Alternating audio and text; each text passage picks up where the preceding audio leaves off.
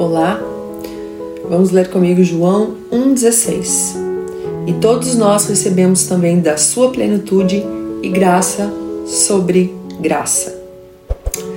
Não é engraçado como muitas vezes acreditamos que o que temos foi pelo nosso suor, pela nossa força ou por pura sorte? E muito frequentemente esquecemos de atribuir a quem nos tem dado todas as coisas: Deus.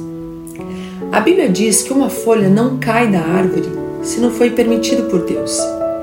Portanto, tudo que temos e o que passamos, as lutas, as vitórias, são permitidas pelo Senhor e são exclusivamente para o nosso bem, servindo para nos corrigir, ensinar e capacitar.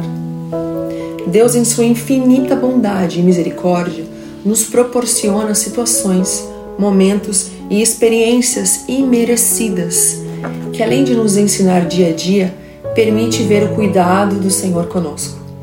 É pela graça que somos salvos e não somos consumidos.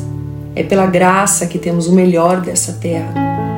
É pela graça que Deus nos coloca em meio dos homens grandes na fé.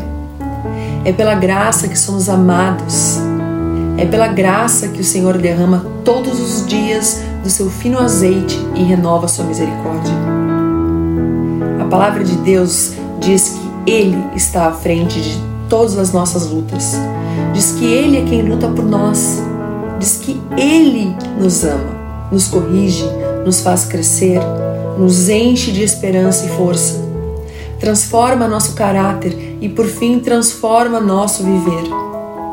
E nós ainda queremos mais? Que há de se querer que já não tenha sido dado. Desfrute dessas maravilhosas bênçãos que Deus tem te dado e que talvez, pela correria do dia a dia, passam desapercebidas.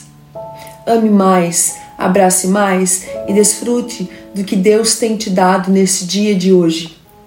Amém? Deus te abençoe.